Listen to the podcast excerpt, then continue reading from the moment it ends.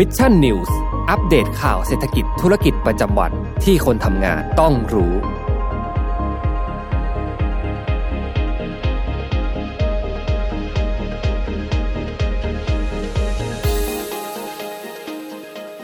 ได้เวลาพัฒนาทักษะใหม่ให้ประเทศไทย Mission to the Moon Reskill Thailand ต่อยอดความเชี่ยวชาญด้านสื่อออนไลน์ที่เข้าใจคนทำงาน สู่การเป็นผู้นำในการพัฒนาทักษะใหม่ กับ Mission Academy คอร์สพิเศษ โดยรวิทย์หานอุตสาหะอ้ำสุภกร และทีมงาน Mission to the Moon Media เตรียมรับชมการถ่ายทอดสด เปิดตัวโปรเจกต์ใหม่ ฟรี วันเสาร์ที่ 26 กุมภาพันธ์ 2022 เวลาหนึ่งทุ่มเป็นต้นไป ผ่านช่องทาง Facebook และ YouTube ติดตามรายละเอียดเพิ่มเติมได้ที่ mission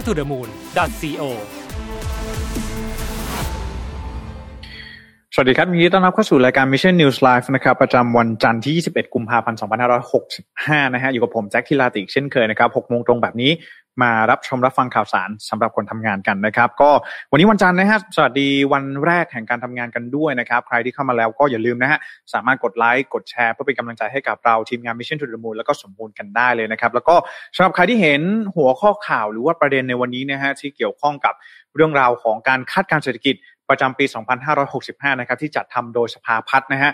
วันนี้เดี๋ยวเรามาพูดคุยกันแบบเจาะลึกนะฮะว่าทางสภาพัฒน์เองนะครับหรือว่าสภาการพัฒนาสภาพัฒนาการเศรษฐกิจและสังคมแห่งชาตินะครับเขามีการ forecast หรือว่ามีการคาดการณ์ว่าเศรษฐกิจไทยในปีนี้เนี่ยจะเติบโตอยู่ที่กรอบถึง 4%เนี่ยมันมีปัจจัยอะไรบ้างนะครับ ที่จะเป็นปัจจัยบวก แล้วมันมีปัจจัยอะไรบ้าง ที่จะกลายเป็นปัจจัยลบนั่นเองนะฮะเดี๋ยวเรามาว่ากันในข่าวที่ 1 ประจำวันนี้นะครับ ก็ สวัสดีทุกท่านกันอีกรอบหนึ่งนะครับอ่านะฮะวันจันทร์แบบนี้เป็นอย่างไรกันบ้างนะครับ เรื่องราวของการทำงานแบบนี้เนี่ยก็ต้องบอกก่อนว่า สิ่งหนึ่งที่เราต้องรับชมรับฟังข่าวสารกันอยู่ตลอดเวลาเนี่ยมันก็แน่นอนนะฮะเป็นทั้งในเรื่องของสภาพแวดล้อมสภาพเศรษฐกิจสภาพสังคมของโลกเนี่ยที่มันปรับเปลี่ยนกันอยู่ตลอดเวลานะครับ แล้วเราก็ทราบกันดีว่า การมาถึงนะครับของโควิด -19 เนี่ยได้เปลี่ยนแปลงเศรษฐกิจของโลกนะครับแล้วก็สร้างความผันผวนไม่หยุดนิ่ง ในวันที่สถานการณ์ต่างๆเนี่ยเริ่มดีขึ้นนะครับการดำเนินธุรกิจเริ่มกลับมีมามีทิศทางบวกมากขึ้นนะครับ เราจึงต้องเตรียมตัวให้พร้อมออกตัวก่อนคู่แข่งของเรานะครับ เพื่อที่จะสามารถเป็นผู้ชนะในโลกอนาคตที่จะมาถึงนี้ได้นะครับ ซึ่งธุรกิจประกันภัยเองนะครับ ก็ถือว่าเป็นอีกหนึ่งอุตสาหกรรมที่ต้องปรับตัวตามเทรนด์การเปลี่ยนแปลงอันรวดเร็วนี้เช่นเดียวกันนะครับ เหมือนอย่างที่ AIA ประเทศไทยนะครับบริษัทประกันที่อยู่คู่คนไทยมากว่า 84 ปีเนี่ยได้ตอบรับกับเทรนด์ดังกล่าวนะครับโดยการขยายการดูแลด้านสุขภาพไปสู่การวางแผนทางการเงินด้วยนะฮะ โดยมีการประสานพลังกับบริษัทที่แข็งแกร่งด้านการบริหารความมั่งคั่งนั่นก็คือบริษัทหลักทรัพย์ จัดการกองทุน AIA ประเทศไทยจำกัดนะครับเพื่อบริหารจัดการเงินลงทุนในกองทุนรวมจากกรรมธรรม์ประกันชีวิต ควบการลงทุนหรือว่าที่เรารู้จักกันดีก็คือ Unit Link นั่นเองนะครับจาก AAA นะครับเนื่องจากในปัจจุบันนี้เนี่ยคนส่วนใหญ่เนี่ยไม่ได้คำนึงแค่เรื่องของสุขภาพเพียงเท่านั้นนะฮะซื้อประกันชีวิตต่างๆเนี่ยเราก็หวังว่าไอ้เบี้ยประกันที่เราจ่ายไปเนี่ยมันจะต้องเอาไปลงทุนงอกเงยนะฮะก่อนที่ในขณะเดียวกันเนี่ยเราก็ได้รับความคุ้มครองไปด้วยนั่นเองนะครับนั่นจึงทาให้เรื่องราวคนเดี๋ยวนี้นะครับคำนึงไม่ใช่เรื่องสุขภาพอย่างเดียว แต่ยังมองไปถึงเรื่องของความมั่งคั่งหรือว่า wealth กันอีกด้วยนะครับจึงทำให้มี กรมธรรม์ประกันชีวิตควบการลงทุนหรือว่ายูนิตลิงเกิดขึ้นมานั่นเองนะครับในวันนี้เนี่ยผมอยากจะแนะนำเลยนะฮะสำหรับใครที่สนใจในเรื่องของความมั่งคั่งเรื่องของการบริหารจัดการเงินต่างๆนะครับดูแลความมั่งคั่งของท่านเองเนี่ยวันนี้นะครับบลจ AAA นะครับได้ผนึกกำลังกับพันธมิตรทางธุรกิจระดับโลกนะครับที่มีความเชี่ยวชาญในการบริหารการลงทุนถึง 4 บริษัทด้วยกันนะฮะบริษัทชั้นนำทั้งนั้นเลยนะครับว่าจะเป็น BlackRock นะครับ Barry Gifford นะครับ Capital Group แล้วก็ Wellington Management นะครับเพื่อตอบโจทย์ให้กับลูกค้าในด้านการบริหารการลงทุนให้บรรลุ ตามวัตถุประสงค์การลงทุนระยะยาวของผู้ถือกรมธรรม์ของ AA โดยเฉพาะนะฮะวันนี้จึงอยากชวนแฟนๆนะครับรายการ Mission News Live นะครับไปฟังพอดแคสต์ซีรีส์พิเศษ นะครับ AAA X AAA IMT นะครับที่ได้มาถ่ายทอดเรื่องราว ความร่วมมือและยังเชิญพันธมิตรการลงทุนระดับโลกนะครับมาร่วมพูดคุยกันในพอดแคสต์ซีรีส์พิเศษนะครับ AAA X AIA IMT นะครับ The Next Normal of Wealth นะครับ Planning ที่มีให้รับชมมากถึง6 episode นะครับใครที่สนใจก็สามารถเข้าไปรับชมรับฟังกันได้ ในช่องทาง Mission to the Moon นะครับไม่ว่าจะเป็น YouTube หรือว่า Facebook Podcast Channel ทุกๆช่องทางนะครับ สามารถรับชมรับฟังกันได้ทั้งนั้นเลยนะครับนี่นะสมมูลได้แปะลิงก์เอาไว้ให้เรียบร้อยแล้วนะครับคือต้องบอกอย่างนี้ก่อนนะฮะว่า ตอนนี้เนี่ยนะครับเรื่องราวของการลงทุนต่างๆเนี่ยมันเป็นเรื่องที่สำคัญนะฮะใครหลายๆท่านเนี่ยไม่สามารถที่จะมองข้ามกันได้นะครับ ก็ใครที่สนใจในเรื่องนี้นะครับ ก็สามารถที่จะเข้าไปศึกษานะครับใน AAA นะครับ ซีรีส์พอดแคสต์นะครับซีรีส์พิเศษนะครับ AAX AAIMT นะครับ The Next Normal of Wealth Planning นะครับฝากกันไว้ด้วยนะฮะคือเป็นการเชิญนะครับผู้เชี่ยวชาญจากบริษัทด้านการลงทุนอย่างที่ AA เขาบอกเนี่ยเขาไปร่วมมือกันอีก 4 บริษัทนี่นะฮะมาให้ข้อมูลกันอย่างเจาะลึกเลยนะครับใครที่ชื่นชอบก็ฝากขอให้ติดตามซีรีส์พอดแคสต์ซีรีส์พิเศษนี้ด้วยนะครับผมนะฮะก็ต้องบอกก่อนว่านะครับ อฝากไว้ด้วยนะฮะเราไปเริ่มกันที่ข่าวแรกกันเลยนะฮะเรื่องของความมั่งคั่งเรื่องของเศรษฐกิจต่างๆ แบบนี้นะครับมันก็จะเกี่ยวข้องกับการคาดการณ์ทางเศรษฐกิจนั่นเองนะฮะว่าปีนี้โควิด -19 มาเป็นปีที่ 2 ปีนี้เนี่ยเข้าสู่ปีที่ 3 สภาพเศรษฐกิจนะครับโดยเฉพาะอย่างยิ่งเศรษฐกิจบ้านเราเนี่ยเป็นอย่างไรกันบ้างนะฮะช่วงต้นปีแบบนี้เปิดกันมาของแพงน้ำมันแพงหมูแพงแบบนี้นะครับ เอ๊ะ มนุษย์เงินเดือนคนทำงานเจ้าของกิจการเจ้าของธุรกิจผู้บริหารต่างๆ ก็มองแล้วเอ๊ะมันจะรอดไหมนะครับในช่วงต้นปีแบบนี้แต่ก็ต้องบอกก่อนว่า ภาพรวมนะครับเศรษฐกิจทั้งปีเนี่ยนะครับของปี 2565 หรือปี 2022 ในปีนี้เนี่ยนะครับ ก็มีสำนักเศรษฐกิจนะครับหลาย ๆสำนักเนี่ยออกมาประกาศในเรื่องของประมาณการกันแล้วนะครับ โดยวันนี้เนี่ยก็เป็นอีกหนึ่งสำนักก็คือทางด้านของสภาพัฒน์นะครับ หรือว่าสภาพัฒนาการเศรษฐกิจและสังคมแห่งชาตินะครับ โดยคุณดนุชานะครับพิชยนันนะครับ ซึ่งเป็นเลขาธิการสภาพัฒน์เนี่ยได้มีการออกมาเปิดเผย ถึงคาดการณ์นะครับเศรษฐกิจไทยประจำปี 2565 นะครับ โดยมีการคาดการณ์ว่าเศรษฐกิจไทยเนี่ยนะครับจะขยายตัวอยู่ในกรอบ 3.5 ถึง 4.5 ด้วยกันนะฮะ อันนี้ตามที่ผมขึ้นให้ดูเลยนะครับ ต้องบอกก่อนว่าค่ากลางตอนนี้อยู่ที่ 4 ด้วยกันนะครับ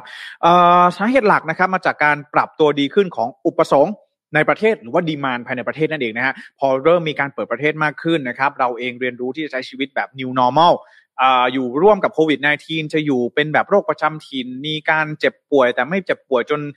ถึงขั้นจะต้องเข้าโรงพยาบาลอะไรแบบนี้นะฮะทำให้อุปสงค์นะครับในประเทศเนี่ยมันเริ่มที่จะฟื้นตัวนะครับ ผู้คนออกมาจับจ่ายใช้สอยกันได้มากขึ้น ธุรกิจต่างๆนะครับที่กลับมาดำเนินการได้มากขึ้นในช่วงต้นปีแบบนี้ เราได้เห็นสัญญาณแล้วถึงแม้ว่าข้าวของเนี่ยมันจะแพง ซึ่งเป็นผลพวงมาจาก ปัจจัยต่างๆ ภายนอกนะฮะแต่ว่าอุปสงค์ดีมานภายในประเทศเริ่มที่จะฟื้นตัวนะครับ อีกเรื่องหนึ่งเลยก็คือเรื่องของการท่องเที่ยว การท่องเที่ยวเนี่ยฟื้นตัวอย่างชัดเจนนะครับ อย่างที่เราได้เห็นกันดีว่าเราเนี่ยเปิดประเทศ รับนักเดินทางจากต่างประเทศเนี่ยนะครับ มาจริงๆรอบแรกเนี่ยเดือนพฤศจิกายนใช่ไหมฮะรอบนี้เนี่ยวันที่หนึ่งกุมภาพันธ์ก็เริ่มเปิดรับนักเดินทางจากต่างชาติเข้ามาแล้ว โดยที่ไม่กำหนดเลยนะครับ เข้ามาได้จากทุกประเทศนะครับ ก็สถานการณ์การแพร่ระบาดนะครับของโรคโควิด -19 เนี่ยมันเปลี่ยนไปนะครับ ก็ทำให้ การท่องเที่ยวเนี่ยนะครับ ก็คาดการณ์ว่าจะฟื้นตัวได้อย่างต่อเนื่องในปีนี้นะครับ โดยมีการคาดการณ์ว่าจะมีนักท่องเที่ยวนะครับ เดินทางเข้ามาในประเทศไทยของเราเนี่ยในปีนี้ 5 ล้านคนด้วยกัน ซึ่งถือว่าเยอะมากนะครับที่เหลือเนี่ยก็จะเป็นเรื่องของการขยายตัวต่อเนื่องนะครับดังด้านการส่งออกสินค้านะครับแล้วก็แรงขับเคลื่อนจากการลงทุนของทางภาครัฐนะครับ การส่งออกสินค้าก็แน่นอนประเทศต่างๆนะครับในแถบทวีปยุโรปนะครับสหรัฐอเมริกาต่างๆเนี่ยก็เริ่มที่จะมองกันแล้วว่าโควิด -19 น่าจะกลับเข้ามาสู่สภาวะปกติมากยิ่งขึ้นนะครับ เป็น new normal ต่างๆ นานาเนี่ยทำให้กิจกรรมทางเศรษฐกิจในต่างประเทศ ก็กลับมาฟื้นตัวเช่นเดียวกันนั่นเองนะฮะจึงทำให้เขาเองก็อาจจะมองว่าอืนี่แหละนะฮะอาจจะเป็นอีกหนึ่งสัญญาณที่มองกันแล้วนะครับทำให้การส่งออกในปีนี้มันคึกคักมากยิ่งขึ้น นี่เป็นปัจจัยบวกทั้งหมดที่ทางสภาพัฒน์เองได้มีการออกมารายงานนะครับ แล้วก็มองว่านี่แหละนะครับในปี 2565 เนี่ยนะครับเศรษฐกิจไทยเอง จะขยายตัวอยู่ในกรอบ 3.5%ถึง 4.5%ด้วยกันนะครับ มาดูกันที่เมื่อกี้ปัจจัยบวกไปแล้วนะฮะมาดูกันที่ปัจจัยลบกันบ้างนะครับ ปัจจัยลบเนี่ยออย่างที่เราทราบกันดีนะครับ คือเรื่องของสถานการณ์เงินเฟ้อนะครับ เงินเฟ้อเนี่ยมันก็แน่นอนนะครับ มันจะสอดคล้องกับในเรื่องของอราคาสินค้าที่ปรับตัวเพิ่มสูงมากขึ้นนะครับ consumer price index ต่างๆ ในบ้านเราเนี่ยนะครับ ไปดูกันว่า มันกลายเป็นปัจจัยเสี่ยงอะไรอย่างไรบ้างนะครับ ก็ต้องบอกอย่างนี้นะฮะว่าเงินเฟ้อเนี่ยนะครับจะถือว่าเป็นแรงกดดันเพิ่มเติมนะครับ จากหนึ่งเลยราคาพลังงานนะฮะราคาน้ำมันดิบโลกปรับตัวเพิ่มสูงขึ้น ราคาก๊าซน้ำมันดิบโลกอ่าก๊าซน้ำมันอ่าก๊าซธรรมชาตินะครับที่จะปรับตัวเพิ่มสูงขึ้นเนี่ยก็จะส่งผลให้ต้นทุนการผลิตสินค้า ปรับตัวเพิ่มสูงขึ้นเช่นเดียวกันนะฮะสินค้าบางชนิดเนี่ยไม่ได้ใช้น้ำมันในการผลิตก็จริงนะฮะแต่อย่าลืมว่าคุณต้องใช้น้ำมันในการขนส่งสินค้าของท่านนะครับนี่ยังไม่รวมไปถึงในเรื่องของ supply chain อีกนะฮะกว่าจะมาเป็นสินค้าเนี่ยกว่าจะมาเป็นขาไมค์หนึ่งตัวเนี่ยนะฮะมันจะต้องเดินทางไปที่ไหนบ้างเนี่ยนะครับมันใช้น้ำมันอยู่แล้วนะครับ supply chain ของสินค้าทุกประเภทต้องใช้น้ำมันอยู่แล้ว เพราะฉะนั้นแล้วเงินเฟ้อเนี่ยนะครับมันจะเป็นปัจจัยที่ได้รับแรงกดดัน จากราคาพลังงานที่ปรับตัวเพิ่มสูงขึ้น แล้วก็จะส่งผลให้ราคาสินค้าปรับตัวเพิ่มสูงขึ้นตามไปด้วยนั่นเองนะครับ โดยในปี 2565 นะครับคาดการว่าเงินเฟ้อจะอยู่ที่ระดับ 1.5 ถึง 2.5เปอร์เซ็นถ้าถามแบบนี้นะครับเทียบกันเนี่ยกรอบค่อนข้างใหญ่นะครับกรอบเนี่ยหนึ่งเปอร์เซ็นด้วยกัน ซึ่งแน่นอนว่าในปีปีหนึ่งเนี่ยเราไม่ควร expect หรือว่าไม่ควรคาดหวังให้เงินเฟ้อเนี่ยเกินอยู่ที่ระดับ3%นะครับเพราะฉะนั้นแล้ว กรอบตรงนี้ยังถือว่าเป็นกรอบที่ใหญ่อยู่นะครับถ้าเมื่อเทียบกับปีที่แล้ว ที่อัตราเงินเฟอ้อของบ้านเราเนี่ยนะครับอยู่ที่ประมาณ 1.6%นะครับซึ่งนี่ถือได้ว่าเออเป็นอีกหนึ่งสิ่งเลยที่เราต้องจับตาดูกันต่อไปว่าอัตราเงินเฟ้อนะครับจะเป็นอย่างไรนะครับอขออภัยนะฮะอัตราเงินเฟ้อของปีที่แล้วอยู่ที่ 1.2%ด้วยกันนะครับ ก็ต้องดูว่า กรอบที่ทางสภาพัฒน์เขาตั้งเอาไว้เนี่ยนะฮะหนึ่งจุดห้าถึงสองจุดห้าเปอร์เซ็นเนี่ยมันจะมันจะลดลงมันจะแคบลงไหมนะฮะถ้ามันแคบลงเนี่ยก็โอเค ค่อยทำใจได้หน่อยนะครับ ว่าในปีนี้อาจจะเจออัตราเงินเฟ้อที่ใกล้เคียงกับในปีที่ผ่านมาคือเงินมันต้องเฟ้อทุกปีกันอยู่แล้วนะครับ แต่ว่าไม่ควรที่จะเกินประมาณ 3%นั่นเองนะฮะซึ่งนี่เองนะครับเราจึงทำให้เห็นว่าตอนนี้เนี่ยนะครับนโยบายเงินเฟ้อเนี่ยครับจะเรื่องของสภาวะเงินเฟ้อนะครับ จะขึ้นอยู่กับนโยบายภาคการเงินนี่ครับที่จะใช้ดำเนินควบคู่ไปกันด้วยนะครับ ว่าจะมีลักษณะอย่างไรนะครับ ประเทศไทยในปีนี้จะมีการดำเนินนโยบายทางด้านการเงินเนี่ยอย่างไรก็จะขึ้นก็จะเป็นปัจจัยที่จะทำให้ส่งผลต่อเรื่องของสภาวะเงินเฟ้อนั่นเองนะครับ ก็ต้องรอดูว่าภาคการเงินนะครับธนาคารแห่งประเทศไทย จะพิจารณาออกมาตรการทางการเงินอย่างไร มารองรับในเรื่องของสภาพเศรษฐกิจที่กำลังจะเกิดขึ้น ก็จะเป็นปัจจัยหลักที่จะส่งผลทำให้อัตราเงินเฟ้อเนี่ยปรับตัวเพิ่มสูงขึ้นนะครับ ขณะที่ต่อมานะครับ เรื่องของการกลายพันธุ์ของไวรัสนะครับ ก็อันนี้ก็ต้องรอดูนะครับการกลายพันธุ์อย่างที่เราทราบกันดีนะฮะเดลต้าโอมิครอนต่างๆเนี่ยส่งผลต่อเรื่องของประสิทธิภาพของวัคซีนอยู่แล้วนะครับปัจจัยที่3นะครับที่เป็นแบบปัจจัยเสี่ยงต่อเศรษฐกิจไทยนะครับ ในปีนี้ก็คือเรื่องของภาคครัวเรือนนะครับ แล้วก็ธุรกิจภายใต้ภาวะแรงงานยังไม่ฟื้นตัวเต็มที่นะครับ เรื่องของหนี้ครัวเรือนต่างๆนะครับ ก็สิ่งนี้นะครับจะเป็นอุปสรรคต่อการฟื้นตัวของอุปสงค์ภายในประเทศ คนมีหนี้เยอะ ก็ไม่อยากจะใช้จับจ่ายใช้สอยเยอะนะฮะภาคผู้ผลิตเนี่ย พร้อมแล้วนะฮะเออออกมาขายของกันได้มากขึ้น ออกมาขายของกันได้มากขึ้นก็จริงเนี่ยแต่ว่า demand มันไม่ปรับตัวเพิ่มนะครับเพราะฉะนั้นแล้วก็จะทำให้การเติบโตของเศรษฐกิจเนี่ยมันไม่ได้เป็นไปตามเป้าหมายที่ตั้งเอาไว้นะครับ เพราะฉะนั้นแล้วปัญหาเรื่องของหนี้ครัวเรือนก็เป็นอีกหนึ่งเรื่องที่เราต้อง consider ต้องพิจารณานะครับว่าความสามารถในการชำระหนี้ภายใต้ แนวโน้มหรือว่าเทรนด์ดอกเบี้ยขาขึ้นแบบนี้ในระยะต่อไปเนี่ยจะเป็นอย่างไรนะครับการแก้ไขปัญหาเรื่องของหนี้ครัวเรือนเนี่ยก็จะเป็นเรื่องที่ค่อนข้างสำคัญต่อการเติบโตทางเศรษฐกิจนั่นเองนะฮะอันนี้ก็เป็นอีกหนึ่งปัจจัยที่ทางสภาพัฒน์เองก็ระบุว่าหนี้ครัวเรือนก็จะส่งผลนะครับต่อการเติบโตทางเศรษฐกิจในปีนี้นะครับข้อที่ 4 เลยคือเรื่องของแรงขับเคลื่อนจากการขยายตัวของภาคการส่งออก และการผลิตภาคอุตสาหกรรมที่ยังมีความเสี่ยงนะครับ ข้อ 5 เลยก็คือเรื่องของความผันผวนของเศรษฐกิจโลกนะครับก็ยังมีความไม่แน่นอนของโควิด -19 อยู่นะครับเงินเฟ้อนะครับในหลาย ๆประเทศนะครับก็จะส่งผลต่อตลาดหรือว่าอัตราแลกเปลี่ยนนะครับซึ่งก็จะทำให้การลงทุนระหว่างประเทศเนี่ยมันเกิดความผันผวนขึ้นได้ก็นี่ก็เป็นอีกหนึ่งปัจจัยที่ยังไม่นิ่งนะครับ ก็ต้องรอดูนะครับ ทั้ง 5 ปัจจัยนี้ถือว่าเป็นปัจจัยลบที่ทำให้เราเนี่ยเห็นได้ชัดนะครับว่ายังมีปัจจัยเสี่ยงอยู่ คือไม่ได้บอกว่า ปีนี้ทั้งปีเนี่ยมันจะโตสี่เปอร์เซ็นต์นะฮะเพียงแต่ว่าเขาคาดการณ์ว่าในปีนี้เนี่ย ณวันนี้นะครับณวันที่ยี่สิบเอ็ดกุมภาพันธ์ถ้าเรามองวันนี้เนี่ย มองไปที่สิ้นปีนะครับ มองแล้วเศรษฐกิจน่าจะโต4%นะครับถ้าหากว่า 5 ปัจจัยนี้เนี่ย5ปัจจัยลบที่บอกว่าเป็น 5 ปัจจัยเสี่ยงเนี่ยมันมันไม่ได้เสี่ยงมันไม่ได้ส่งผลลบต่อสภาพเศรษฐกิจเนี่ยก็อาจจะทำให้เติบโตมากกว่า 4%ก็เป็นไปได้นะครับ แต่ว่าต้องรอดูกันต่อไปนะครับ เรื่องของสถานการณ์ต่าง ๆ อย่างที่ผมบอกไปว่าเรื่องของเงินเฟ้อ เรื่องของการกลายพันธุ์ของไวรัสนะครับ เรื่องของหนี้โครเรือนนะครับ แล้วก็เรื่องของความผันผวนทางเศรษฐกิจ แล้วก็การเงินโลกเนี่ยนะครับจะส่งผลอย่างไรต่ออการเติบโตของเศรษฐกิจไทยในปีนี้นะครับ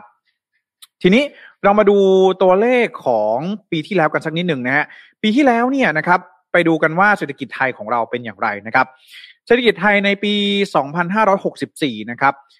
GDP เนี่ยเติบโตอยู่ที่ 1.6%ด้วยกัน แล้วก็สูงกว่าที่คาดการเอาไว้ที่ 1.2%ด้วยนะครับ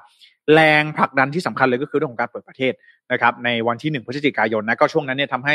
ประเทศไทยของเราเองเนี่ย ก็สามารถที่จะมีอัตราการเติบโตทางเศรษฐกิจที่สูงกว่าที่คาดการเอาไว้ได้นะครับ แต่ต้องบอกงี้นะ การที่เราเปิดประเทศตั้งแต่วันที่หนึ่งพฤศจิกายนเนี่ย ถือว่าเป็นข้อได้เปรียบนะ เพราะหลาย ๆ ประเทศเองเนี่ยนะครับยังไม่ค่อยกล้าที่จะเปิดประเทศ แต่ว่ากลับกลายเป็นว่าพอเราเปิดในรอบนั้นเนี่ย พอเราต้องปิดอีกรอบหนึ่งแล้วกลับมาเปิดใหม่เนี่ยมันกลายเป็นว่าเรามีความพร้อมมากกว่าประเทศอื่นๆนะครับที่เหลือก็อยู่ที่การบริหารจัดการของทางภาครัฐแล้วนะฮะว่าจะสามารถตักตวงช่วงเวลานี้ได้มากน้อยแค่ไหนนะฮะอย่าลืมว่าถ้าสิงคโปร์เปิดนะครับ ญี่ปุ่นเปิดฮ่องกงเปิดที่อื่นเปิดเนี่ย ก็เป็นไปได้ว่านักท่องเที่ยวที่จะเดินทางเข้ามาท่องเที่ยวในประเทศไทยของเราเนี่ยก็อาจจะลดน้อยลงก็เป็นไปได้ นั่นเองนะครับ ก็ปีที่แล้วนะครับ GDP เติบโต 1.6%นะครับแต่ว่า ก็ต้องทำความเข้าใจด้วยว่าในปี 63 เนี่ยเราติดลบ 6.2%นะครับ เพราะฉะนั้นในช่วงนี้ปีนี้ถ้าจบ 4%ได้ก็ยังจะเป็นในช่วงของการฟื้นตัวอยู่ดีนะฮะยังไม่ยังไม่กลับเข้าสู่แทร็กของการเติบโตนะครับขณะที่ตัวเลขอื่นๆนะครับก็ค่อนข้างน่าพอใจนะครับสำหรับตัวเลขการส่งออกก็ปรับตัวเพิ่มสูงขึ้น 18.8%นะครับการบริโภค ภาคเอกชนนะครับเพิ่ม 0.3%นะฮะแล้วการลงทุนรวมของภาครัฐเนี่ยก็อยู่ที่ 3.4%ด้วยกันนะครับอะตัวเลขปีที่แล้วค่อนข้างสดใสนะครับ แล้วก็ต้องรอดูว่าในปีนี้นะครับ รัฐบาลเองจะสามารถดำเนินการอย่างไรนะครับ เพื่อที่จะเมนเทน หรือว่าปกป้องนะครับให้เศรษฐกิจเนี่ยสามารถที่จะเติบโตได้ ตามที่ทางด้านของสภาพัฒน์เนี่ยเขาคาดการเอาไว้ว่าอยู่ในกรอบ 3.5 ถึง 4.5%นะฮะซึ่งค่ากลางเนี่ยก็อยู่ที่4%นั่นเองนะครับ ก็วันนี้นะฮะเอามาฝากกันถือว่าอนาคตค่อนข้างสดใส ถึงแม้ว่าในตอนนี้หลายๆคนอาจจะมองว่าเออโหของมันแพงเหลือเกิน จะเอาอะไรที่ไหนไปเติบโตนะฮะแต่ก็ต้องเชื่อว่าถ้าวิกฤตนะครับ ราคาพลังงานโลกมันผ่านไปได้นะฮะตรงนี้เนี่ยจะช่วยคลายความตึงเครียดต่างๆทางเศรษฐกิจออกไปได้อีกเยอะนะครับ แต่ถึงแม้ว่า เรื่องของราคาน้ำมันดิบโลกเนี่ยมันอาจจะดูแล้วโอ้นะฮะจบยากสักนิดนึง แต่ก็เชื่อว่าโลกเองก็อาจจะต้องผ่านจุดนี้เนี่ยไปให้ได้ ในอีกสักระยะหนึ่งนะฮะก็ไม่แน่ใจเหมือนกันว่าอีกทีนึงเนี่ยมันจะเป็นเมื่อไหร่นะครับแต่ว่าเรื่องนี้ก็ถือว่าเป็นเรื่องอเจนดาหลักเลยนะครับของปี 2022 ที่เราได้เห็นในเรื่องของราคาน้ำมันดิบโลกที่ปรับตัวเพิ่มสูงขึ้นนั่นเองนะครับผมอะนะประมาณนี้นะครับสำหรับเรื่องราวของเศรษฐกิจไทยในปีนี้นะฮะ เราไปดูกันที่ข่าวต่อมากันบ้างนะครับสำหรับข่าวสุดท้ายนะฮะะเดี๋ยวขออนุญาตอ่านคอมเมนต์สักนิดหนึ่งนะฮะหลายท่านเริ่มที่จะเข้ามาแล้วนะครับ สวัสดีคุณนิชานันด้วยนะครับ สวัสดีคุณสมมูลนะฮะสงักไปนิดนึงนะฮะสมมูลเปลี่ยนโปรไฟล์จำไม่ได้นะฮะสวัสดีสมมูลด้วยนะครับ สวัสดีคุณโทนี่ด้วยนะครับ คุณโทนี่บอกว่าเงินเฟ้อมันบ่งชี้ค่าของชีพเราจริง ๆ อยู่ไหมนะ น่าจะมีหมูปิ้งอินเด็กซ์นะครับ เงินเฟ้อเนี่ยส่วนใหญ่แล้ว ถ้าเป็นตัวเลขที่สภาพัฒน์ ประกาศออกมานะครับ หรือว่าธนาคารแห่งประเทศไทยประกาศออกมาเนี่ย จะเป็นตัวเลขแบบมันเหมารวมมากเลยอะเออคือมันมันคิดทุกอย่างเลย คิดอาหารทุกอย่างจริง ๆ นะครับหมูปิ้งอินเด็กซ์หรือว่า Big Mac Index ที่พี่ปิ๊กเล่าไปเมื่อเช้าเนี่ยมันก็จะเป็นตัวบอกที่ชัดเจนมากกว่านะฮะอย่างเราเนี่ยอาจจะเป็นเรื่องของอย่างที่บอกมาม่า index หมูปิ้ง index กะเพรา index พวกนี้เนี่ย มันจะทำให้เราเห็นตัวเลขที่ เป็นค่าครองชีพที่ปรับตัวเพิ่มสูงขึ้นได้ชัดเจนมากกว่านะครับ เพราะว่าอย่างที่ผมบอกว่าอะไรคือหนึ่งไอตัวเลขสามเปอร์เซ็นต์หนึ่งจุดหนึ่งจุดสองเปอร์เซ็นต์ที่เขาบอกกันทุกๆ สิ้นปีเนี่ย มันครอบจักรวาลมากนะฮะบางทีเนี่ยมันไปในทุกๆเรื่องนะครับ ทุกๆ sector ซึ่งบางที sector บางแต่ละ sector เนี่ยเราไม่ได้เกี่ยวนะฮะเราไม่ได้อยู่ใน sector นั้นๆนะครับอย่างเช่นเอ่อภาคการผลิตภาคการส่งออกอะไรบางทีเนี่ยมันมี sector ต่างๆ ที่เราไม่ได้เกี่ยวข้องนะฮะเพราะฉะนั้นเอ่อก็อยากจะรู้เหมือนกันว่า เดี๋ยวลองไปหาดูว่ามันจะมีมาม่า index หมูปิ้ง index อะไรแบบนี้มาเล่าให้ฟังกันหรือเปล่านะครับว่าค่าครองชีพของเราเนี่ยปรับตัวเพิ่มสูงขึ้นมากเท่าไหร่นะครับ สวัสดีคุณไพศาลด้วยนะครับ สวัสดีตอนเย็นนะฮะต่อไปนะฮะไปดูข่าวสำหรับสาวก Apple กันสักนิดหนึ่งนะฮะหลายๆ คนน่าจะตั้งหน้าตั้งตารอคอยนะฮะการเปิดตัวผลิตภัณฑ์ในปีนี้นะครับ ก็ไปดูกันสักนิดหนึ่งนะฮะคือตอนนี้นะครับสำนักข่าว The Verge นะครับแล้วก็สำนักข่าว Bloomberg เองก็ได้มีการออกมารายงานด้วยเช่นเดียวกันนะฮะว่า มีมีแนวโน้มเหมือนกันนะครับ ที่ Apple นะครับในปีนี้จะเปิดตัวชิปประมวลผลรุ่นใหม่นะครับ อย่าง Apple M2 นะครับหลังจากที่ได้มีการเปิดตัว Apple M1 ไปเมื่อปี 2020 นะฮะก็มีการคาดการณ์นะครับว่าในเดือนมีนาคมนี้เนี่ยอาจจะมีการเปิดตัว MacBook Pro รุ่นใหม่นะครับ Mac mini iMac ขนาด 24 นิ้ว รุ่นใหม่ด้วยนะครับ แล้วก็ MacBook Air โฉมใหม่ที่จะมาพร้อมกับชิป M2 ต้องบอกก่อนนะครับว่าในปัจจุบันนี้เนี่ยนะครับ Apple เองก็ยังไม่เคยเปิดเผยข้อมูลใด ๆ ที่เกี่ยวข้องกับชิป M2 นะครับ แต่มีการคาดการณ์ว่าชิป M2 เนี่ยจะมี 8 คอเหมือนกับชิป M1 นะครับ ขณะที่การปรับเปลี่ยนกับการปรับเปลี่ยนมาใช้ชิปนะครับ M1 ของ Apple ในในปีที่แล้วนะครับ ก็ถือว่าเป็นก้าวสำคัญของ Apple ที่ต้องการที่จะลดการพึ่งพานะครับชิปจากทาง Intel นะครับ แล้วก็คาดการณ์ว่าการเปิดตัว MacBook เอ่อ iMac Pro ที่มีขนาดใหญ่ขึ้นนะครับอ๋อแล้วก็จะใช้ชิป M1 ในรุ่น 27 นิ้วอีกด้วยนะฮะคือตอนนี้เนี่ย Mac ขนาด 24 นิ้วเนี่ยครับที่เป็น Mac แบบตั้งโต๊ะเนี่ยนะฮะก็ถือว่าเป็น macbook รุ่น 24 นิ้วที่ใช้ชิป M1 นะครับเป็นเป็นเป็น iMac ตัวเดียวนะที่ใช้ชิป M1 นะครับขณะที่อ่า iMac รุ่นถัด ๆ ไปที่จะมีการเปิดตัวในปี 2022 หรือว่าในภายหลังเนี่ยนะครับก็จะหันมาใช้ชิป M1 กันหมดทุกรุ่นแล้วนะครับ ตอนนี้เหลือเพียงแค่รุ่น 27 นิ้วเท่านั้นนะครับที่ยังใช้เป็นชิปอ่า Intel อยู่นะครับก็คาดการณ์ว่าในปีนี้อ่าไลน์อัพ Mac iMac ทั้งหลายเนี่ยนะฮะจะใช้ชิป M1 M2 กันหมดแล้วนะครับ ก็ต้องย้อนกลับไปสักนิดหนึ่งนะฮะว่าชิป M1 เนี่ยนะครับหรือชิป M1 เนี่ยเกิดจากการนำเอาชิป A14 Bionic นะครับของ Apple เนี่ยที่ใช้ในสมาร์ทโฟน พวก iPhone ต่างๆเนี่ยนะครับเอามาขยายให้ใหญ่ขึ้นนะครับ มาปรับขนาดปรับ Architect ปรับโครงสร้างของมันเนี่ย ให้สามารถใช้กับแล็ปท็อปได้มากยิ่งขึ้นนะครับ ซึ่งก็ได้ผลลัพธ์ที่ค่อนข้างน่าพอใจเลยนะครับ ไม่ว่าจะเป็นเรื่องของประสิทธิภาพที่เร็วขึ้นนะครับ การประมวลผลที่รวดเร็วมากขึ้น แล้วก็เรื่องของ battery life หรือว่าปริมาณของแบตเตอรี่เนี่ยสามารถใช้ได้นานมากยิ่งขึ้นนั่นเองนะครับ สามารถใช้ได้อย่างยาวนานมากยิ่งขึ้น ก็ถือว่าตอนนี้เนี่ยนะครับมีชิปเพียงแค่ตัวเดียวในตลาดเท่านั้นนะครับที่มี performance ที่สูงกว่า Apple นะครับ M1 นะครับ ซึ่งนั่นก็คือ Intel Alder Lake Processor นะครับ ซึ่งถือว่าเป็นตัวเดียวในตลาดเลยที่มีประสิทธิภาพสูงกว่า Apple Chip M1 นั่นเองนะครับ อย่างไรก็ตามนะครับ ตอนนี้ต้องบอกกันว่าเป็นเพียงแค่ข่าวที่ออกมาเท่านั้น เรายังไม่รู้อย่างแน่ชัดนะฮะว่าสุดท้ายแล้ว Apple จะเปิดตัวหรือไม่ อาจจะไม่เปิดตัวก็ได้นะครับ อาจจะเปิดตัวในเดือนมีนาคมนี้ นะครับหรือจะไปในงาน Worldwide Developers Conference นะครับ WWDC ในช่วงเดือนอมิถุนายนกรกฎาคม หรือว่าจะรออีกทีนึง เดือนกันยายนแล้วก็เป็นไปได้นะครับ ช่วงนี้ใครที่มีแพลนจะปรับเปลี่ยนนะครับ device อุปกรณ์ของท่านเนี่ยต้องจับตาดูเลยนะฮะบางทีเนี่ยขยับไปที่ Apple MacBook iMac ต่างๆเนี่ยอาจจะคุ้มกว่านะครับ ก็รอดูเอาที่ เหมาะสมกับการใช้งานของแต่ละท่านนะครับก็ถ้าหากว่าลองย้อนกันสักนิดหนึ่งนะครับว่าปีที่แล้วเนี่ย Apple เปิดตัวอะไรกันไปบ้างนะครับ Apple ปีที่แล้วนะครับเปิดตัวไอโฟน13 นะครับไอโฟน13 Pro นะครับ Apple Watch Series 7 นะครับ แล้วก็ iPad mini อ่า Gen 6นะครับ แล้วก็ iPad Gen 9 นะครับ นี่ถือว่าเป็นสิ่งที่ iPad เอ่อ Apple นะครับ เปิดตัวไปเมื่อปีที่แล้วนะครับ ในงาน California Streaming นะครับ ในช่วงเดือนกันยายนนะฮะ ก็ ต้องรอดูนะครับ ในปีนี้เนี่ยเป็นปีอีกปีหนึ่งเลยที่เขามีการคาดการณ์ว่าจะมีการเปิดตัวไลน์อัพผลิตภัณฑ์ของ Apple เนี่ยนะครับมากที่สุดอีกหนึ่งปีเลยก็ว่าได้นะครับ เพราะฉะนั้นตอนนี้นะครับที่น่าจับตามองเนี่ยที่น่าสนใจจริง ๆ ก็คือตัว iMac เนี่ยแหละนะฮะถ้าหากว่าตัว iMac รุ่น 27 นิ้วนะครับ เปลี่ยนมาใช้เป็นชิป M2 เนี่ยนะฮะก็น่าสนใจเลยทีเดียวนะครับว่า มันจะได้รับความนิยมเพิ่มมากยิ่งขึ้นไหมนะครับ เพราะว่าตอนนี้เนี่ยมีเพียงแค่รุ่นเดียวก็คือรุ่น 24 นิ้วนั่นเองนะครับ ผมอ่านะฮะรอดูนะฮะรอดูว่าจะเป็นอย่างไรซึ่งผมเชื่อว่าเดี๋ยวผมก็จะเอามารายงานให้ฟังกันอีกเช่นเคยนะครับ ผมอ่านะคุณเกาหลีบอกว่ายืนหลบฝนพร้อมกับฟังคุณแจ็คไปพลางๆนะครับขอบคุณมากๆเลยครับก็ขอให้กลับบ้านโดยสวัสดิภาพนะฮะอย่าตากฝนนะฮะในช่วงนี้เนี่ยไอทีเดียวเนี่ยมองหน้ากันทั้งออฟฟิศเลยนะฮะก็ช่วงนี้ระมัดระวังกันด้วยนะครับขอบคุณมากๆที่เข้ามาร่วมคอมเมนต์พูดคุยกันนะครับ อ่าไปกันที่ข่าวต่อไปนะฮะ อันนี้ก็ยังไม่พ้นกับข่าวเรื่องของ Apple อีกเช่นเดียวกันนะครับ ก็สำหรับใครที่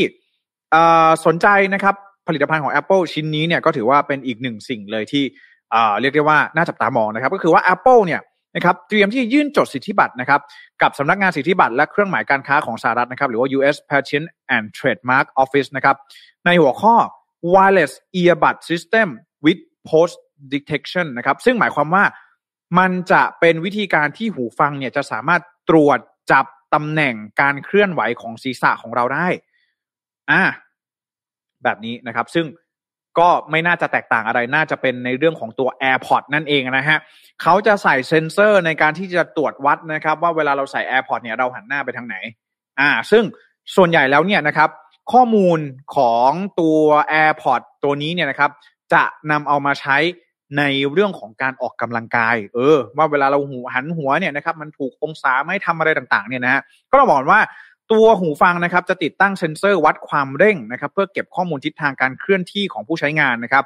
จากนั้นเนี่ยตัวอุปกรณ์จะสื่อสารแบบไร้สายนะครับ เพื่อส่งข้อมูลการฝึกสอนหรือว่าการตอบสนองไปพร้อมๆ กับการประเมินประสิทธิภาพการออกกำลังกายของผู้ใช้งานนะฮะซึ่งอย่างที่ผมบอกไปเรียนโยคะเนี่ยนะฮะโยคะท่าต่างๆเนี่ยนะครับ ต้องขยับให้ถูกนะฮะ เนี่ยนะฮะหันหน้าต่างๆเนี่ยนะครับซึ่งแน่นอนว่ามันก็จะไปเป็นส่วนหนึ่งของ Fitness Plus ซึ่ง Fitness Plus เนี่ยมันก็จะช่วยเอ่อเป็นคอสการออกกำลังกายต่างๆ ใช่ไหมฮะซึ่งมันก็จะทำให้โพสเจอร์เวลาเราขยับตามโค้ชฟิตเนสของเราที่อยู่บนหน้าจอเนี่ยนะครับมันก็จะทำให้มันมีความแม่นยำมากยิ่งขึ้น แล้วก็จะอ่าทุกท่านเนี่ยก็อาจจะได้สามารถที่จะออกกำลังกายได้อย่างมีประสิทธิภาพมากยิ่งขึ้นนั่นเองนะครับ ซึ่ง แน่นอนว่าเอ่อตอนนี้เนี่ยนะครับส่วนหนึ่งเนี่ยก็ระบุว่าเอ่ออาจจะมีการส่งเสียงนะครับ มาให้กับผู้ใช้งานนะครับ ประมวลผลว่าเอ้ยเคลื่อนไหวแบบนี้เนี่ยถูกแล้วหรือไม่ถูกต้องอะไรแบบนี้นะครับ อาจจะมีการแจ้งเตือนเรื่องของประสิทธิภาพในการออกกำลังกายนะครับ หากขยับศีรษะผิดทิศทางเนี่ยนะครับ ก็อาจจะทำให้มีการแจ้งเตือนเกิดขึ้นได้ แล้วก็ลองบอกกับท่านอีกทีหนึ่งว่าเอ้ยควรจะหันหน้าหันอะไรไปทางไหนนะครับ เพื่อที่ทางนี้เนี่ยก็เพื่อให้สุขภาพร่างกายของท่านเนี่ยนะครับ สามารถที่จะ เป็นไปตามที่โค้ชฟิตเนสของแต่ละท่านเนี่ยได้มีการโค้ชเอาไว้นั่นเองนะครับ ก็นอกจากความถูกต้องแล้วนะครับ ก็ยังสามารถตรวจสอบความผิดปกติได้ด้วยนะครับ ก็นี่เองนะครับ ถือว่าเป็นหนึ่งสัญญาณที่น่าจับตามองเหมือนกันว่าในอนาคตเนี่ยนะครับ earbud นะครับ AirPods เนี่ยมันจะสามารถตรวจจับทิศทางการหันนะหันหน้าหันซ้ายหันขวาเนี่ยของเราได้แล้ว แล้วก็จะทำให้พวกเราเนี่ยออกกำลังกายได้อย่างดีขึ้น แล้วก็น่าสนใจว่า Apple จะนำเอาฟีเจอร์ตรงนี้เนี่ย มาพัฒนาต่อยอดทำอะไรได้อีกบ้าง เออ อันนี้น่าสนใจนะฮะ ก็ต้องจับตาดูกันต่อไปนะครับ วันนี้มาฝากกันสำหรับใครที่ถือ AirPods อยู่นะ ก็ต้องรอดูด้วย จะมาในรุ่น Pro ในรุ่นอะไรไหมนะฮะ ก็ต้องรอดูกันอีกนิดหนึ่งนะครับผมอะนะครับ ไปดูที่ข่าวสุดท้ายนะครับ เรื่องของกลับมาที่บ้านเรานะฮะข่าวสุดท้ายอันนี้ข่าวนี้น่าสนใจมาก เพราะว่าทางด้านของกสทชนะครับ หรือว่าสำนักงานคณะกรรมการกิจการกระจายเสียงกิจการโทรทัศน์ และกิจการโทรคมนาคมแห่งชาตินะครับได้มีการจัดการประมูลคลื่นความถี่ในระบบ FM สำหรับการให้บริการกระจายเสียงประเภทกิจการทางธุรกิจนะครับณนะโรงแรมเซ็นทราบายเซ็นทรานะครับประมูลทั้งสิ้นเนี่ยนะครับ 47 คลื่นความถี่ด้วยกัน ซึ่งต้องถือว่าเป็นการประมูลคลื่นวิทยุครั้งแรกนะครับในรอบ 92 ปีด้วยกันนะครับก็ถือว่าสื่อวิทยุเนี่ยก็เป็นอีกสื่อหนึ่งนะครับที่ถูก disrupt อย่างหนักในช่วง 2-3 ปีที่ผ่านมาจริงๆแล้วถูก disrupt มานานแล้วนะตั้งแต่ทีวีเข้ามานะครับแต่สิ่งหนึ่งเลยที่น่าสนใจเลยก็คือว่าในปีนี้เนี่ยนะครับกลับมีการเปิดประมูลนะครับคลื่นวิทยุนะครับครั้งแรกในรอบ 92 ปีด้วยกันนะครับความถี่ที่มีการประมูลเนี่ยนะครับมีทั้งหมดเจ็ดสิบสี่ขึ้นความถี่นะครับ แต่ก็มีผู้ประกอบการสนใจเข้าประมูล 71 ขึ้นความถี่เท่านั้นนะครับ ก็คาดว่าจะสามารถสร้าง นะครับเงินจากการประมูลครั้งนี้เนี่ยได้มากเอ่อได้อย่างน้อยนะครับ 400 ล้านบาทขึ้นไปนะครับ ส่วนขึ้นที่เหลืออีก 3 ขึ้นความถี่เนี่ยก็ไม่มีเอกชนยื่นเสนอก็จะเข้าที่ประชุมบอร์ดกสทชนะครับเพื่อกำหนดนโยบายการประมูลต่อไปนะครับ ก็อย่างที่บอกไป ครั้งนี้จะเป็นครั้งแรกในรอบ 92 ปีที่เอกชนจะมีสิทธิ์ในการบริหารวิทยุแบบเต็มรูปแบบ คือก่อนหน้านี้เนี่ยก็อาจจะเป็นในลักษณะของหน่วยงานภาครัฐนะฮะให้เอกชนเช่านะครับ เอ่อหรือว่าให้เอกชนมาออกอากาศอะไรแบบนี้ แต่ว่าในอนาคตเนี่ย เอกชนเอาไปเลยฮะ เอาไปทั้งคลื่นเลย เอาไปทั้งสถานีเลย คุณจะปล่อยอะไร content อะไรออกมาเนี่ยนะฮะก็อยู่ภายใต้กฎหมายนะคุณจะทำอะไรเนี่ยนะครับ ในอนาคตเนี่ยนะครับ ก็ทำได้เลยนะฮะเอ่อ Green Green Wave นะครับคลื่นต่างๆเนี่ยนะฮะสามารถทำได้นะครับ ก็การประมูลคลื่นวิทยุในครั้งนี้นะครับยังเป็นระบบ analog radio นะครับไม่ใช่ digital radio นะครับเพราะนั้นซึ่งอย่างหลังเนี่ยต้องเปลี่ยนระบบการออกอากาศ แล้วก็ลงลงทุนสร้างโครงข่ายใหม่ทั่วประเทศนะครับ ต้องใช้เงินมหาศาลก็ตอนนี้เป็นแบบอนาล็อกก็คือเป็นวิทยุแบบดั้งเดิมเลยนะครับอีกเรื่องหนึ่งเลยก็คือว่ามีเอกชนนะครับเข้าร่วมการประมูลในครั้งนี้ 31 รายด้วยกันนะครับ ยื่นแบบคำขอเพื่อเข้าร่วมประมูลคลื่นวิทยุ FM แล้วก็ AM นะครับ โดยอสมทเข้าประมูลทุกคลื่นความถี่นะครับ GMM Grammy นะครับ ขอรักษาฐานคลื่น Green Wave เอาไว้นะครับ ที่เหลือเนี่ยก็เป็นโบรกเกอร์วิทยุนะครับ วิทยุชุมชนนะครับ ก็เข้ามาร่วมประมูลในครั้งนี้ด้วยเช่นเดียวกันนะครับสำหรับใบอนุญาตการใช้ขึ้นความถี่ระบบ FM ในครั้งนี้เนี่ยนะครับ ก็จะให้บริการกระจายเสียงนะครับ ประเภทกิจการบริการทางธุรกิจนะครับ ที่นำมาประมูลทั้งหมดนะครับ จะมีใบอนุญาต 7 ปี นับอายุใบอนุญาตตั้งแต่วันที่ 4 เมษายนเป็นต้นไปนะครับ นะครับ ก็วันนี้มีการประมูลไปแล้วนะครับ ตอน4ี่โมงครึ่งก็ไม่แน่ใจเหมือนกันว่าทาง GMM Grammy จะสามารถรักษาขึ้น Green Wave เอาไว้ได้หรือเปล่านะครับ ก็จริงๆแล้วถ้ารักษาไม่ได้ก็ไม่เป็นไร ก็ย้ายขึ้นความถี่ก็ได้เออนะฮะก็ไปอยู่ช่องอื่นอยู่เลขอื่นอะไรแบบนี้นะฮะก็ไม่น่าจะมีปัญหาอะไรนะครับก็สำหรับราคาเริ่มต้นการประมูลอะสำหรับใครที่อยากเป็นเจ้าของนะฮะคลื่นวิทยุนะครับ ลองมาดูกันสักนิดหนึ่งนะฮะราคาจะแตกต่างกันในแต่ละพื้นที่นะครับ ตามศักยภาพทางเศรษฐกิจแล้วก็สังคมนะครับ อย่างเช่น กรุงเทพแล้วก็ปริมณฑลเนี่ยก็จะแพงกว่าใช่ไหมเพราะว่าคนอยู่เยอะเออมีคนที่ฟังวิทยุเยอะอะไรอย่างเงี้ยครับราคาเริ่มต้นนะครับ ก็จะอยู่ที่เอ่อสูงสุดนะอยู่ที่ห้าสิบสี่ล้านนะครับ ประมาณห้าสิบสี่ล้านบาทนะครับ ภูมิภาคนะครับ ประมูลต่ำสุดจะอยู่ที่หนึ่งแสนห้าหมื่นบาทนะครับ ก็เสนอราคาแต่ละขึ้นก็จะแปรผันไปตามมูลค่าขึ้นความถี่นะครับ ก็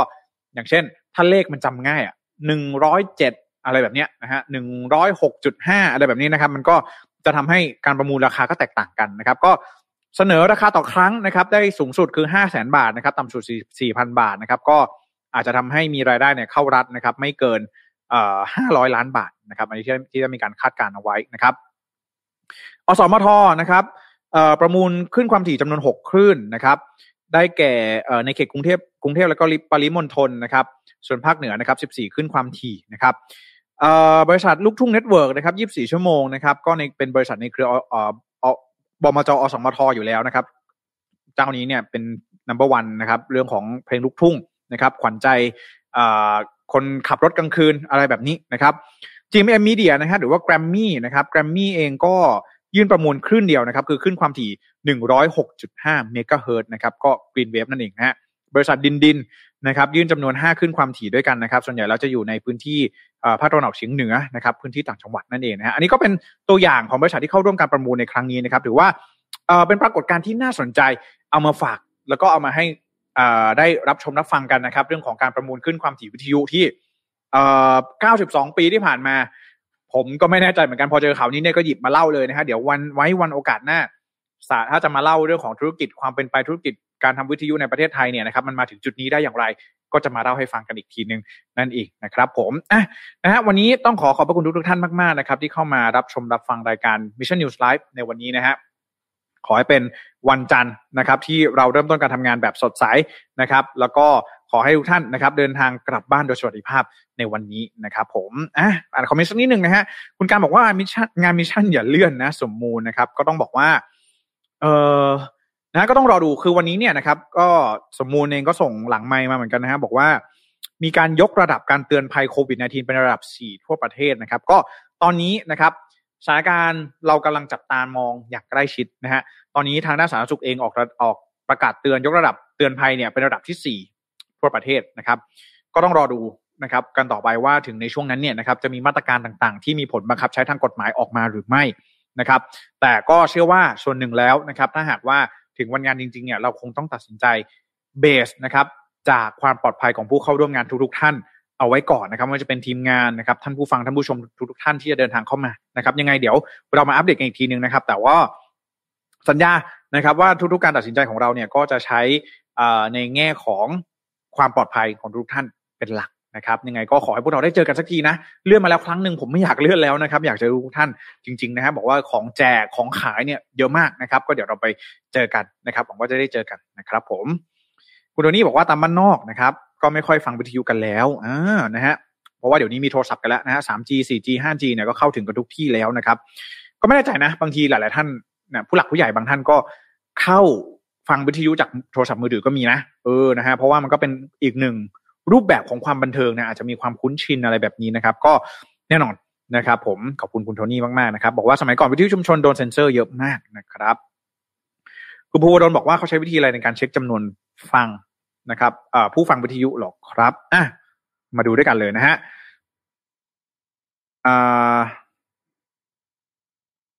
ลองดูไปพร้อมกันเลยนะฮะโอเค นะครับ เรามาดูกันว่าเขารู้ได้ยังไงว่า เอ่อแต่ละคนเนี่ยนะครับ มันมีคนฟังวิทยุเนี่ยมากน้อยแค่ไหนนะครับ ก็เอ่อส่วนหนึ่งนะครับ ก็มีการบอกว่าเอ่อ radio rating service นะครับ มีบริษัทที่จัดทำในเรื่องของ radio rating นะครับ ก็คืออาจจะมีการทำโพ นะครับ certain มีการทำโพเช็คเลยนะครับ แล้วก็ใช้ในเรื่องของการวิเคราะห์ทางสถิติจากการทำโพลอีกทีหนึ่งนะครับมี rating firm นะครับว่าแต่ละ firm แต่ละเจ้าเนี่ยนะครับเขาให้ rating แต่ละบริษัทอย่างไรมีการทำ survey นะครับว่าอาจจะจัดจัดทำ survey เนี่ยเป็นพื้นที่นะครับอย่างเช่น ถ้าทำ survey เนี่ยอาจจะทำแค่ในพื้นที่ในพื้นที่กรุงเทพมหานครอย่างสมมตินะฮะแล้วก็มีการเลือก sample size ขึ้นมานะฮะแล้วก็มีการจัดทำเซอร์เวยให้มันครบถ้วนกับ sample size ที่เขาได้มีการเอาไว้ ก็คือพูดง่ายๆใช้วิธีการทางสถิตินะครับในการวัด rating นะครับของคลื่นวิทยุนั่นเองนะครับออลองดูข้อมูลอื่นๆ ว่าจะมีอะไรส่วนไหนที่ให้ความชัดเจนกับพวกเราได้มากกว่านี้นะโดยว่าคร่าวๆเนี่ยน่าจะประมาณนี้นะฮะถ้าหากว่าเดี๋ยวมีโอกาสอีกทีหนึ่งเนี่ยเดี๋ยวจะมาเล่าให้ฟังนะฮะว่าเขาจะ วัดยังไงว่ามีคนฟังเขากี่คนเออนี่ผมก็สงสัยเหมือนกันเรื่องทีวีเหมือนกันนะฮะทีวีบางคนก็บอกว่าเอ๊ะ